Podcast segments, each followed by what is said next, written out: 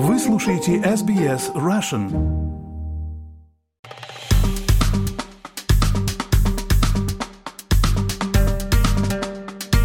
Верховный суд Колорадо дисквалифицировал Дональда Трампа в качестве кандидата в президенты США и запретил вносить его имя в избирательные бюллетени штата.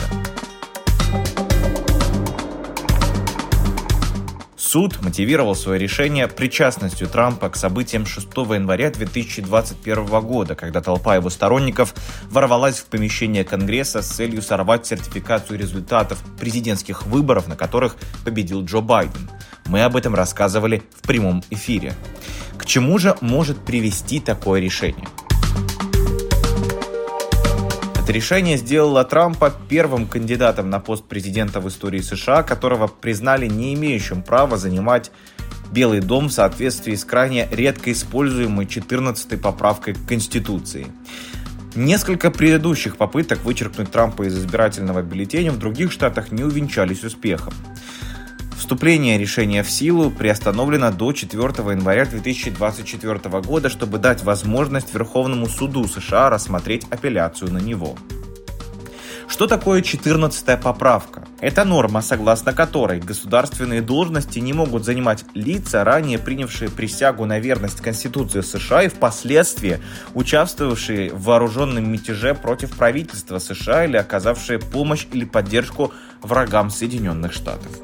При небольшом перевесе голосов четыре против трёх суд пришел к выводу, что Конституция запрещает претенденту на выдвижение от республиканской партии в две тысячи двадцать четвёртом году появляться в избирательном бюллетене из-за его роли в подстрекательстве к насилию против правительства США. Принятое постановление Верховного суда относится только к республиканским праймерис в Колорадо, которые пройдут там пятого марта, и не распространяется на штаты за его пределами. Однако оно способно повлиять на статус Трампа на всеобщих выборах пятого ноября.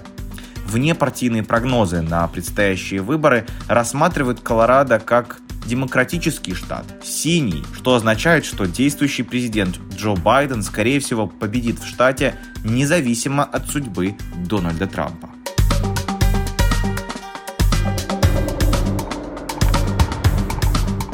А как вы считаете, виновен ли Дональд Трамп подстрекательстве к мятежу и э, в том, что случилось в американской столице шестого января две тысячи двадцать первого года.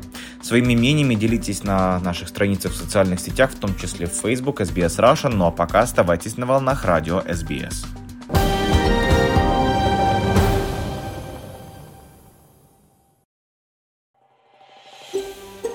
Хотите услышать больше таких историй? Это можно сделать через Apple Podcasts, Google Podcasts, Spotify или в любом приложении для подкастов.